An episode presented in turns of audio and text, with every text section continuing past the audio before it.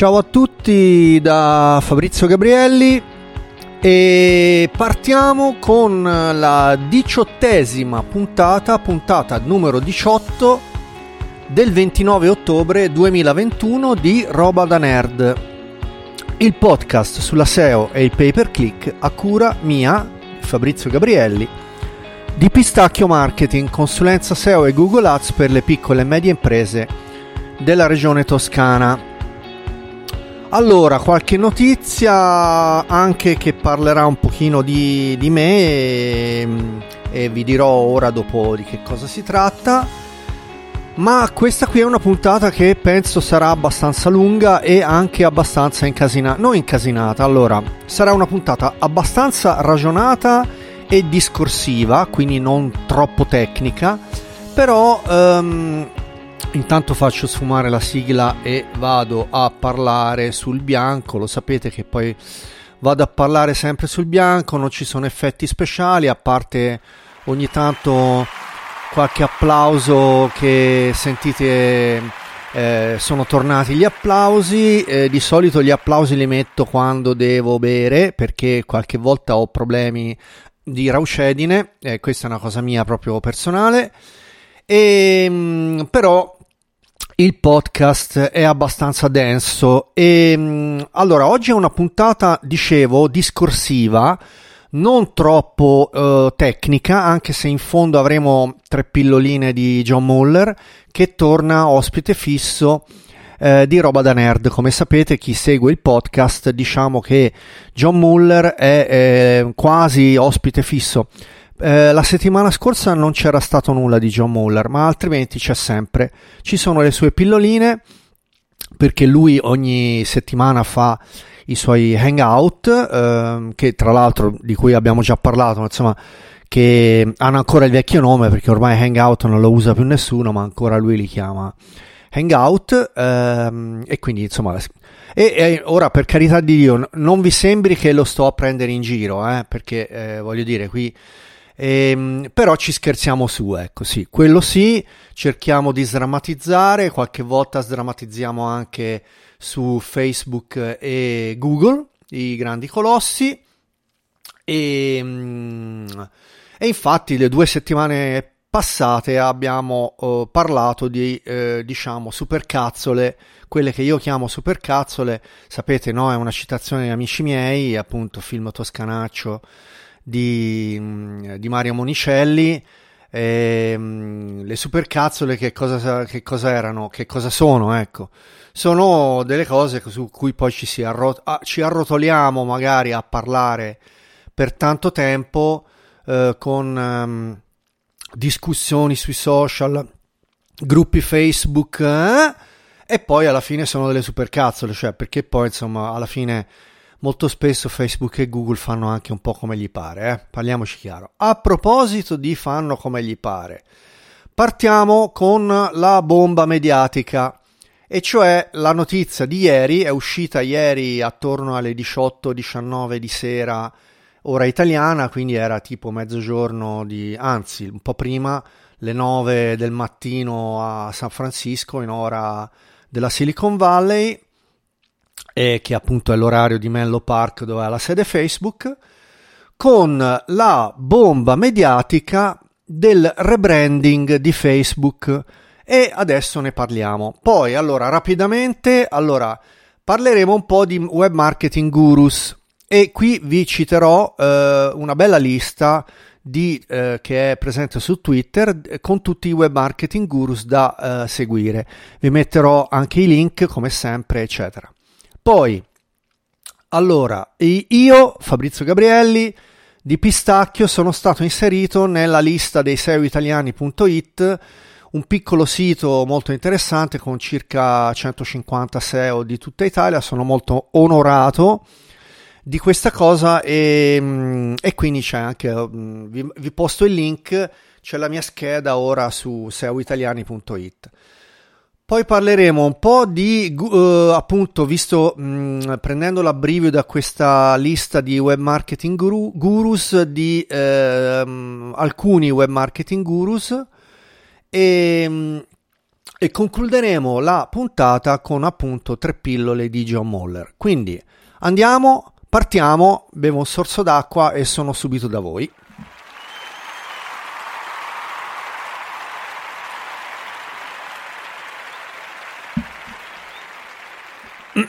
allora, la notizia bomba è quella di ieri, appunto, del rebranding di Facebook. Quindi eh, Facebook ha comunicato a tutto il mondo che eh, la capofila, quindi non Facebook come applicazione o come sito ehm, che conosciamo tutti quanti, ma come capofila, cioè quindi a livello di borsa e proprietà, cambia nome e diventa Meta. E a parte il fatto Meta, eh, ci sono altre aziende che si chiamano Meta, ma insomma ora non è il caso di andare Comunque, eh, quindi rebranding ehm, e cambio logo. Cambio logo è un segno di infinito con un um, in, sempre in azzurro, diciamo, l'azzurro è il colore aziendale di Facebook, un po' sfumato, quindi un po' con uh, dei layer, insomma, un po' di, di, di, di, sfuma, di colore sfumato e annuncio in pompa magna, vabbè, Mark Zuckerberg uh, um, ha dichiarato è tempo di avere un nuovo brand per la nostra società, eccetera, che includa tu- tutto ciò che facciamo. Sono quindi, or- sto leggendo, sono quindi orgoglioso di dirvi che da oggi il nome della nostra società sarà Meta. Quindi, a proposito di supercazzole, e questo è ovviamente un mio giudizio, una mia opinione, e quindi vabbè faranno dei mega pipponi metaverse first non più facebook first. E vabbè la notizia ve la posto da, dall'agenzia eh, di stampa italiana. E, mm, tra l'altro vi ricordo che um, su, su, Telegram c'è un, un canale che gestisco io in marketing automation che è di Agi Agi News agenzia italiana agenzia di stampa italiana lo potete trovare andate su Telegram e cercate AG News e è un, il, il, canale Telegram gestito in, appunto da me in Marketing Automation, iscrivetevi. E mm, ovviamente è un canale non ufficiale perché lo gestisco io, però insomma è un canale di servizio per, su cui io appunto non, non monetizzo, non faccio nulla, però è un canale di servizio. Quindi Facebook cambia nome e diventa Meta. Perché Supercazzola? Allora, Arriviamo al punto. Tanto per cominciare, anche Google anni addietro aveva fatto un rebranding, non un rebranding, in realtà non c'è stato un rebranding di Google, semplicemente um, la capofila, quindi soprattutto in borsa, uh, di Google è stata, uh, ha preso il nome di Alphabet, ok? E la stessa cosa avverrà adesso con Facebook e, e, quindi in realtà non ci sarà un vero e proprio cambio di nome o rebranding eh, in senso um, stretto, ma la capofila diventerà meta, diventerà meta e non Facebook mentre i prodotti resteranno quindi Facebook, Instagram, WhatsApp e Fitbit e compagnia cantante, Google Nest. Eh, no, scusate, Google Nest, scusate che ho sbagliato, ora me, mi sono mi sono, mm, eh, mi sono sbagliato, ecco, semplicemente. Quindi eh, Google Nest è un'altra cosa, è di Google e non c'entra nulla. Quindi Facebook, Instagram, WhatsApp, però la capofila sarà Meta. Quindi non è in realtà una vera e propria supercazzola, in realtà è che si parlerà un casino di questa notizia e mm, chiaramente loro giocheranno su tutto il discorso anche perché oggi il titolo al Nasdaq guadagna eh, un parecchio. E, mm, e, quindi insomma mm, non si può nemmeno parlare in senso stretto di eh, brand washing perché in realtà non è un brand washing. Eh, è stricto senso appunto semplicemente cambia il nome la capofila e beh, di questo vedremo un attimo come andranno avanti le cose. Per ora la notizia è questa e passiamo avanti. Allora, dunque, ehm, siccome ehm, in questi giorni ho scoperto un bel podcast che vi posterò in descrizione ed è un, il podcast di Matt Mallenberg. Vediamo, um, scusa, scusate, eh, Matt Mallenberg Matt Mallenweg, allora, alcuni di voi forse non sanno nemmeno chi sia, ve lo spiego io, e sicuramente però conoscete eh, quello che ha creato lui. Allora, eh, Matt Mallenweg è il fondatore a San Francisco di ehm, WordPress semplicemente, quindi nulla più, nulla di meno. Quindi un grande start-upper e vabbè, ora non vi sto a spiegare tutto quanto WordPress, che cos'è, che cosa non è, ci sono 1100 um, addetti che lavorano da tutto il mondo, in, da 62 paesi e eh, la peculiarità di eh, WordPress è che non, non ha dei, dei quartier generali fisici e quindi è tutto fatto da nomadi digitali. Allora, Matt Malenweg io già seguo il suo um, blog, che tra l'altro una segnalazione può essere anche interessante, eh, visto che molto spesso a proposito di eh, supercazzole ci eh, accapigliamo su quali siano i migliori temi WordPress da usare per fare i siti. Ebbene, Matt Mullenweg ha fatto il suo blog con il tema 2020 che come sapete è uno dei temi diciamo incorporati nell'installazione principale di, um, di WordPress. Sapete che ogni anno cambia, adesso c'è già il 2021, probabilmente fra un, un mesetto uscirà il 2020, uh, 2022, però uh, il blog di Matt Mullenweg è costruito su 2020. Quindi insomma una notizia importante perché uno appunto, cioè se lui usa 2020 vuol dire che insomma siamo eh, un, eh, non per nulla eh, velocissimo e molto molto semplice. Quindi che cosa, mm, cosa, che cosa volevo segnalarvi? Allora, il blog esiste, poi vabbè, ve lo andate a vedere, ve lo posto in descrizione e se avete piacere ve lo andate a guardare. La cosa carina è che vi posto il eh, podcast eh, che mm, anche il suo podcast è disponibile su tutte le piattaforme, eh, compresa Apple, cosa che invece io non ho, eh, su, cioè roba da nerd non è su Apple. Oh, per carità, non è che mi voglio paragonare a Matt Mullenweg, eh, sia chiaro, però semplicemente ho fatto il paragone perché insomma stavo cercando dei podcast interessanti, ho trovato quello di Matt Mullenweg e ve lo segnalo. Quindi andatevi a uh, iscrivere, comunque andatelo a seguire e, mm, e colgo l'occasione per citare eh, appunto da questo abbrivio, eh, da questo abbrivio relativo a Matt Mullenweg mi sono andato a guardare anche il, um, il blog di un altro personaggio che seguo e che è Joost de Valk. Joost de Valk, eh, appunto anche voi, forse eh, alcuni di voi lo conosceranno, i più nerd di voi, sono, eh, i, eh, lui è il marito di Marieke van der Acht, eh, che è la CEO di, ehm, non la CEO, la, la, la CEO, quindi la, la CEO, eh, la direttrice di Yoast. E quindi, come avrete capito, Joost de Valk appunto è il fondatore di Yoast, poi si è, sposato con Marieke e mh, mm, ora i due lavorano tutti e due a Yoast, ma eh, Joost de Valk è, eh, diciamo, passato, tra l'altro, perché c'è il collegamento con Matt Mullenweg, perché Joost De Falk è entrato nel board del marketing e communication leader di WordPress e quindi diciamo i due blog hanno una connessione fra di loro. Vi invito, vi lascio la in descrizione, vi invito ad andare a guardare anche il blog di Joost De Valk che è molto interessante e, anche se è aggiornato gli ultimi post di eh, Jost De Falk sono eh, del 2019, mentre invece eh, Matt Mullenweg eh, continua ad aggiornare abbastanza frequentemente anche il suo blog adesso.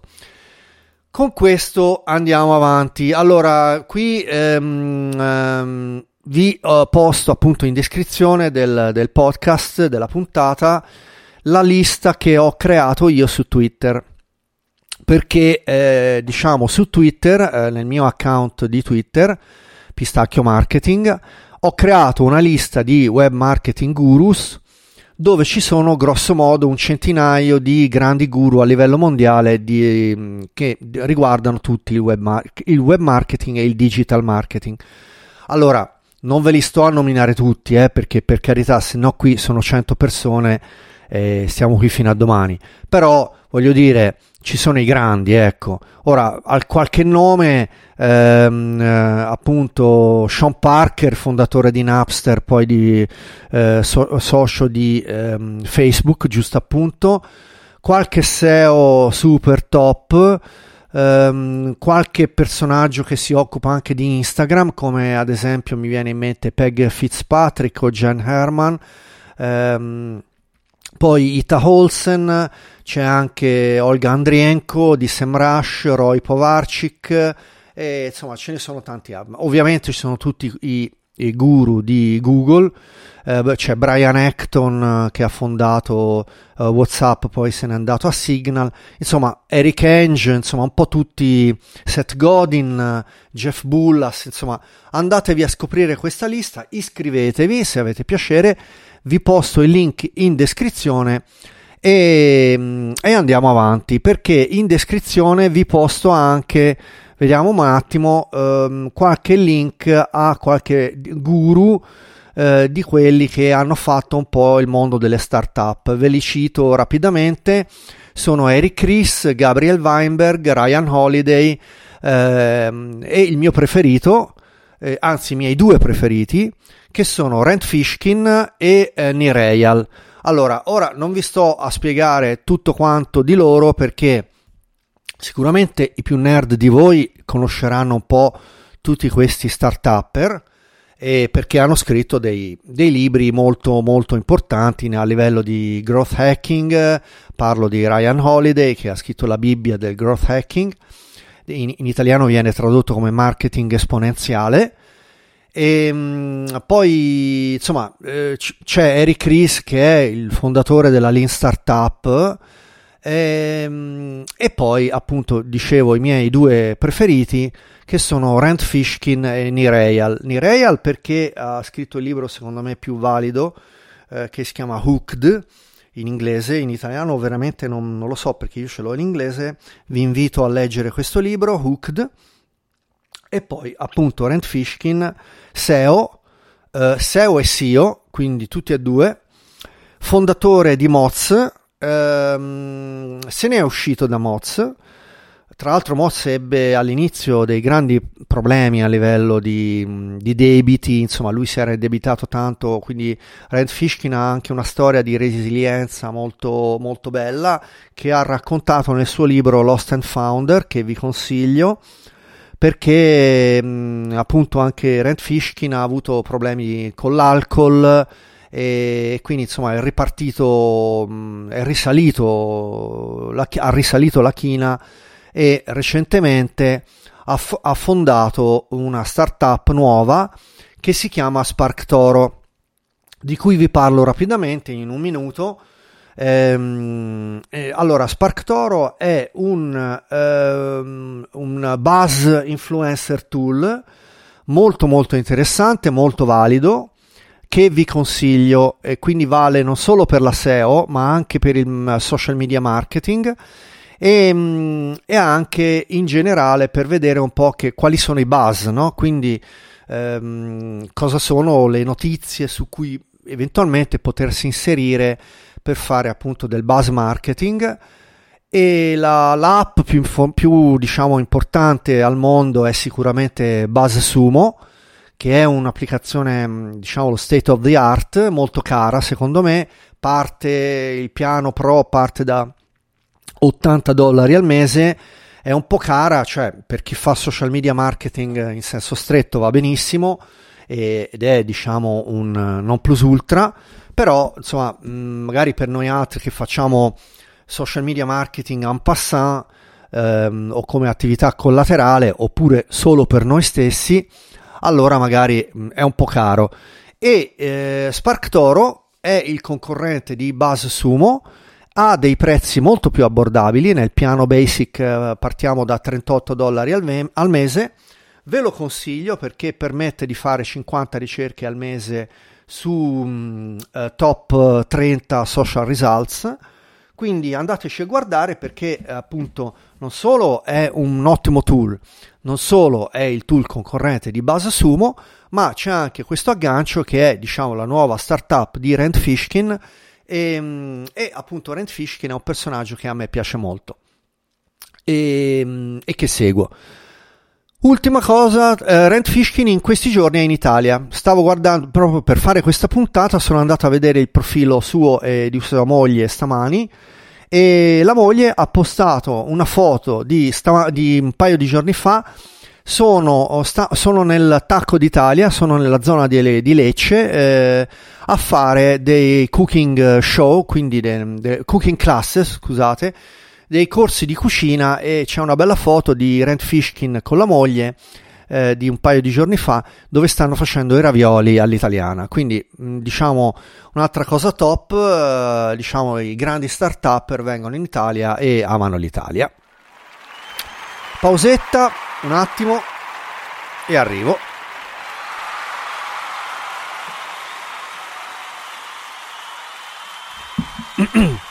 Allora, riprendo fiato e andiamo avanti. Dunque, dunque, vediamo in scaletta che cosa. Credo di aver esaurito, diciamo, la parte un po' di, più discorsiva, sì, e infatti. E, ecco, allora veniamo alle ultime tre, eh, diciamo, pillole di John Moe. Quindi qui entriamo più nel vivo della SEO. E diciamo, non sono argomenti tostissimi, però comunque torniamo a parlare di contenuti di qualità, it and email links e, e anche immagini.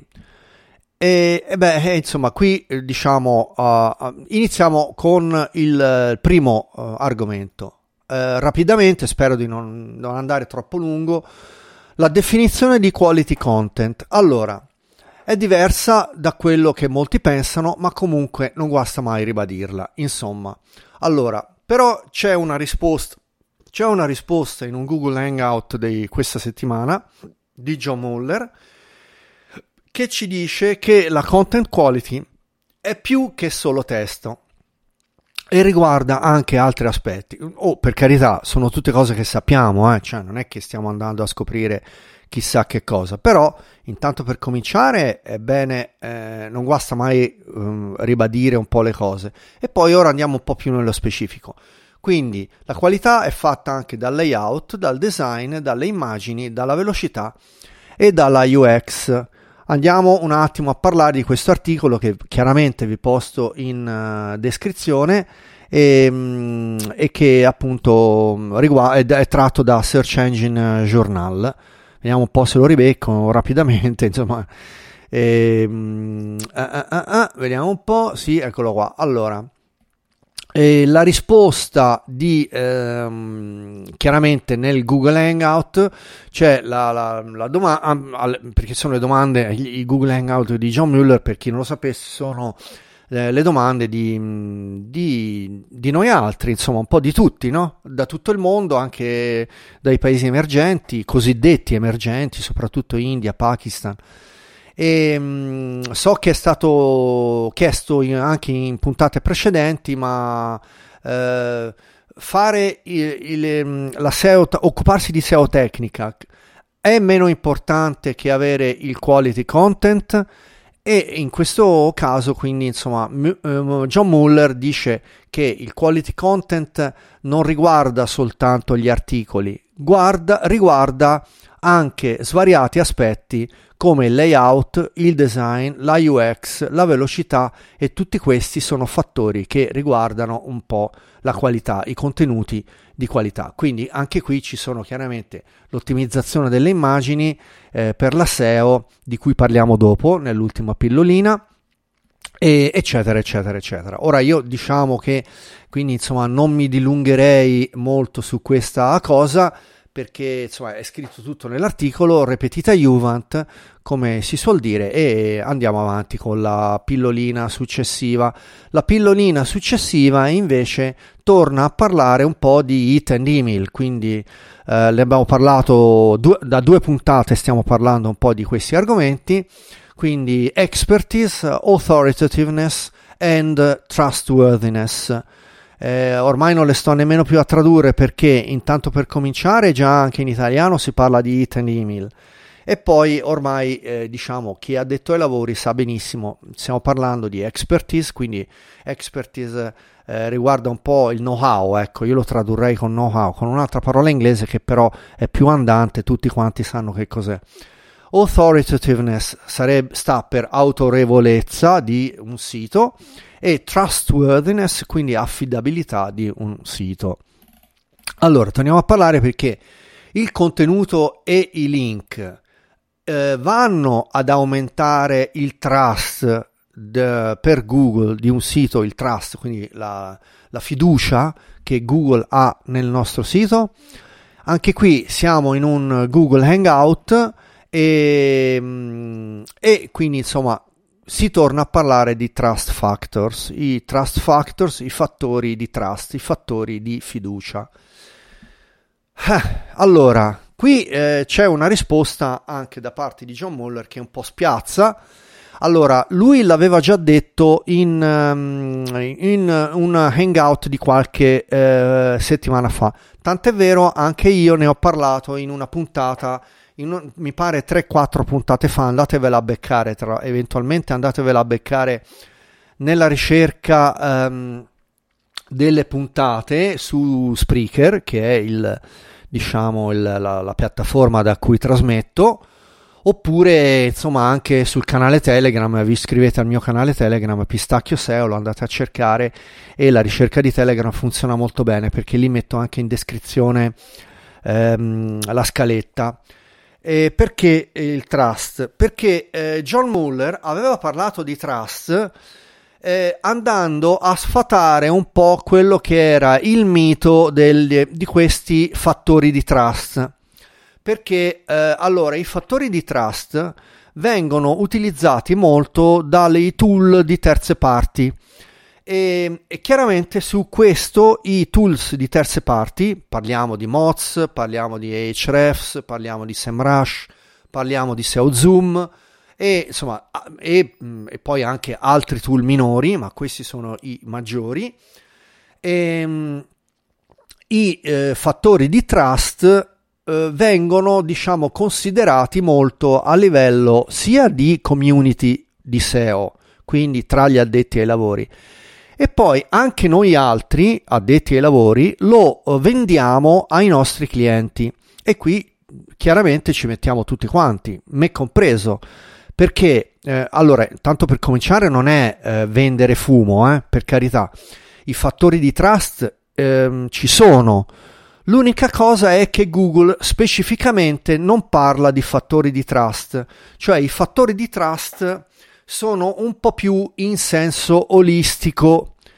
In, allora, della SEO olistica io ne ho parlato nella home page del mio sito quindi potete andare a, mm, a andarvela a leggere nella homepage di pistacchio.net perché ne parlo chiaramente di SEO olistica o sia chiaro non sono sicuramente il primo a parlarne di SEO olistica però ho cercato di spiegare con parole mie e, e parlando di SEO olistica come di ehm, qualcosa che diciamo eh, svariati, no, non dico fattori perché poi fat- nei fattori noi entriamo nella SEO tecnica e quindi in realtà ehm, i tools di terze parti eh, parlano di fattori di trust analizzando eh, diciamo la SEO tecnica, mentre Google parte dal presupposto più relativo alla SEO olistica.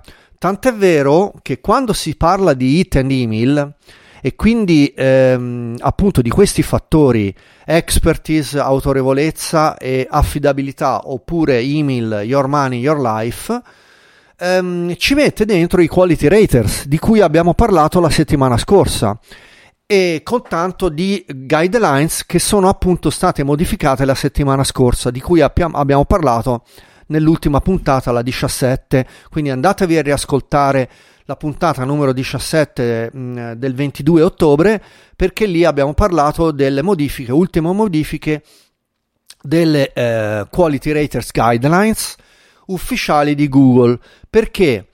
E questo è importante perché eh, le Quality Raters Guidelines sono poi gestite dai Quality Raters, che sono degli umani e non sono dei fattori di SEO tecnica che utilizzano um, i tool di terze parti. Quindi facciamo questa grande distinzione fra i trust factors che utilizzano i eh, SEO tool di terze parti ehm, e poi la SEO cosiddetta olistica che utilizza Google per stabilire quali sono i fattori di trust. Quindi questo è importante ed è questo che John Muller ha voluto ricordarci, questo a parole lo sto raccontando infatti, ehm, nell'ultimo hangout di questa, eh, di questa settimana. Quindi come si eh, improve, come si migliora la trust la, la domanda è, è, questa nel Google Hangout e John Muller eh, risponde. Dice ragazzi, allora, poi sapete che eh, John Muller ha sempre questo, questo mh, atteggiamento molto colloquiale nei, nei, suoi, nei suoi hangout. Dice, beh, eh, insomma, non ci sono metriche specificamente definite da Google che voi possiate tenere presente. Quindi eh, anzi, addirittura John Mueller addirittura eh, fa questa mm, citazione e dice proprio It's almost like a philosophical question at that, at that point che è una cosa importante da ribadire, cioè è quasi più una questione filosofica a questo punto ed è, diciamo, veramente una cosa um, molto interessante da, da ribadire. Nella sua risposta lui uh, continua, dice eh, penso che migliorare la qualità del contenuto sia sempre una buona idea, quindi prima cosa i contenuti e poi eh, chiaramente non è soltanto una questione di links, eh, ma non ci sono delle metriche specifiche su cui voi possiate intervenire. E quindi, insomma, mh, mm, se ci sono great content e links, sì, però insomma bisogna guardare un po' le cose a tutto tondo, quindi con questo approccio olistico e non solamente con un approccio di SEO tecnica come vogliono farci, ehm, cioè ripeto, non darci a bere perché in realtà non è un non è appunto questo un, un vendere fumo, però eh, i, eh, vanno presi un po' con le molle, ecco questo sì, i trust factors dei tools di terze parti vanno sì presi con le molle. Pausetta e ultimo argomento.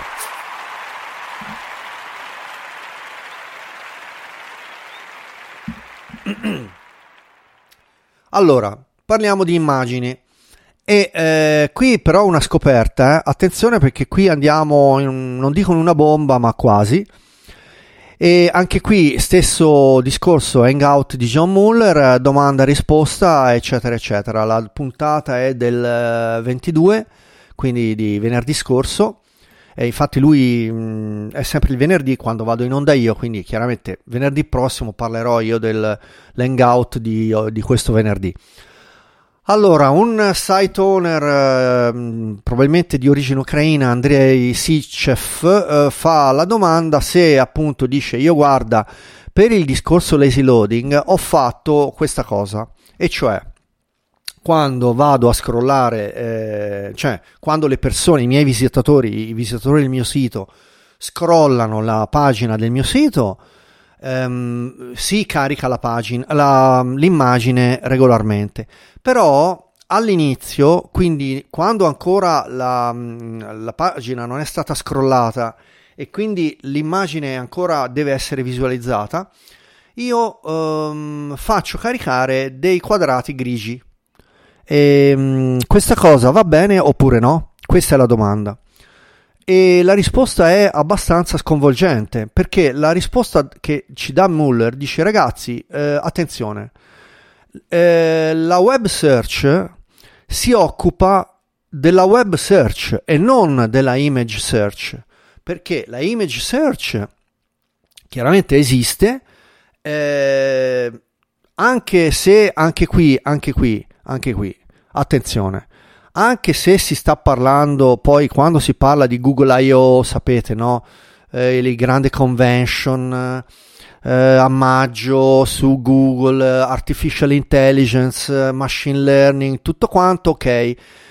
Ci dicono o ci fanno credere che eh, le immagini sono lette da Google. In realtà, in realtà, nella risposta che quantomeno ci dà John Muller, le cose, almeno per quanto riguarda la, la, faccenda terra-terra dello scrolling del sito, dice a noi non interessa se tu fai caricare un quadrato grigio prima che mi fai vedere l'immagine, perché la web search è web search e teoricamente che tu usi poi delle foto di Helmut Newton oppure delle mm, image stock photo che prendi da Unsplash o da altri servizi tipo Deposit Photos, a noi non interessa. Quello che conta e quello che noi andiamo a vedere sono i dati strutturati. Questa è una risposta, secondo me, illuminante a cui noi, soprattutto SEO addetti ai lavori, dobbiamo attenerci ehm, perché appunto quindi ribadisce l'importanza dei dati strutturati rispetto al fatto di utilizzare delle, delle immagini o addirittura di sostituire le immagini con dei quadrati grigi prima che vengano le immagini visualizzate quindi insomma nello scroll della pagina. Direi che ehm, con questo abbiamo concluso la scaletta. Io diciamo che dovrei essere mh, mm, a posto e direi a questo punto facciamo partire la sigla. Allora, non troppo alto il volume, così vado a fare i saluti.